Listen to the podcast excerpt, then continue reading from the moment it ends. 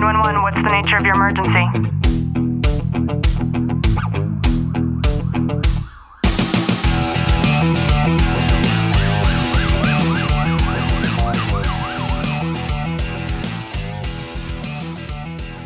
Welcome to the Tactical Living Podcast. I am your host, Ashley Walton. And I'm your co host, Clint Walton.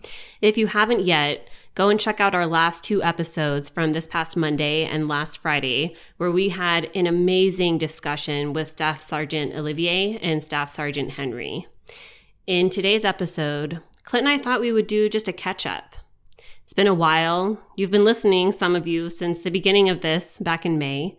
And we thought we owed it to you to be able to just explain what's been going on in our lives. So just sit back, relax, and enjoy today's content. You know, as you're speaking this, I know most of, as you, the listener, knows, I don't have a clue what we're going to talk about before we start recording the episodes. And as Ashley said that, I got so excited. I'm like, there's so much going on. I can't wait to just share everything in our lives right now.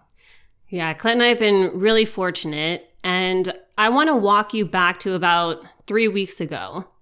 Clint and I were invited to go to a mastermind. It was hosted by somebody named Andrew Cruz- Cruzy, and it's called Tribe of Buyers. Excuse me. We had no idea what this was, and we decided, what the heck? Like, these seem like like minded people. We want to advance our business so that we can impact as many lives as possible. So let's just show up. Let's see what it's all about. And it's really funny because before even talking about going to this, Ashley looks at me and says, We're not buying anything. and she always has to say that to me because I'm always the one, let's go to the timeshare and, and listen to their presentation. We're just getting the free stuff, I swear. It's a true story. And if you're the spouse who sits in my shoes, who's the one to pre frame your spouse before you go into something where potentially you'd have to throw down a bunch of dollars, I'm totally with you.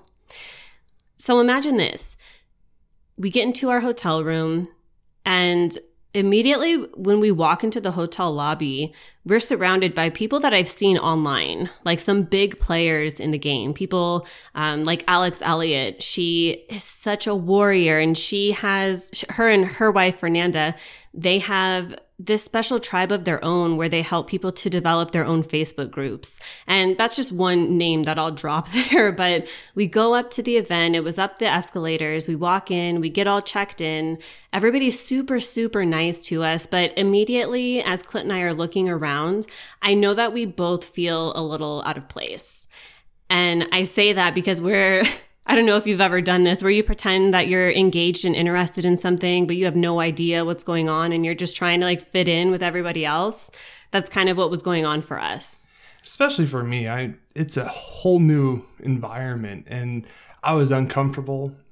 I already had this pre stigma in my head of I'm not going to connect with a lot of these people. They're not first responders. They don't know what I've been through. And it was the complete opposite. And the whole reason we even went into this event in the first place was because these are people that we admire that we've been trailing along on social media and bought into several of their programs. People like Doug, Doug Bolton, who we would have never even known how to create a funnel. And for those of you listening, if you don't know what a funnel is, essentially it's the way to be able to drive traffic to a particular area that you want people to see. And that area is the only thing that you want people to see. And for us, as we continue to grow with Leo Warriors, we just want to impact as many lives as we can. And we know that we can only do that if we're not the smartest people in the room. And so the event started and the doors open up and it is just the most like jacked up music and everybody's there high fiving us as we walk in. And still at that point, we hadn't met a single person. like it's just Clint and I. And they're prompting us to go around the room and like high five everybody. And it's so energetic. And I mean, our, our oxygen level in our blood was just flowing at that point, but we still had no idea what we were getting ourselves into. And we find some seats. We make small talk with the people that were seated at our table, and we're still alone. Clint and I are gathering all of our things. We didn't know if we should open up our laptop to start taking notes or, you know, if it was too old school for people like us to just bring out a pen and paper. And we just start listening. And Andrew gets up on stage and this is his first, his first mastermind. And he just starts talking with such a genuine nature that drew us in right away. And we knew going into the event that if it made sense, they would try to sell us something at the end. But this was a three day event. So we had three days to where day one was all about mindset. Day two was really focusing in on what it is that you need to do in order to align your business. And then day three was supposed to be all about implementation. And when I, when I say implementation, there were people there who not only made a stupid amount of money by day three, but that also made incredible impact. And so by that day one, Clint and I started to build some relationships. We started to meet some people and we allowed ourselves to open up in a way that I know made us both, un- both uncomfortable, but we did it anyways. And one thing that I remember Andrew saying was for us to make sure that during this event, we play all out. What did that mean to you, baby? And that was that shift when he said that for me personally. I just decided to take down my guard and just open up and allow myself to not only experience the event in a whole, but start really connecting with people. And I started building friendships and relationships with everybody who was there. And one thing I didn't expect there there was this amazing powerhouse of a couple and the gentleman's name is Abraham and he specializes in breath work. And I know Clint and I have dabbled with that a great deal but nothing extensive. Everything we've done is literally through like YouTube videos. But they invited us to do a breathwork session. And I was super shocked because not everybody got up and was like willing to do it. And it surprised me even more because during the mastermind, he threw in um, like little excerpts of of breath work. It didn't go too deep. I think the words he used was we don't want anybody to have any spiritual happenings. Hmm. and if you've ever done breath work before, then you definitely know what he's talking about. But he was able to help us to just get pumped up whenever we were sitting for a long time, just learning.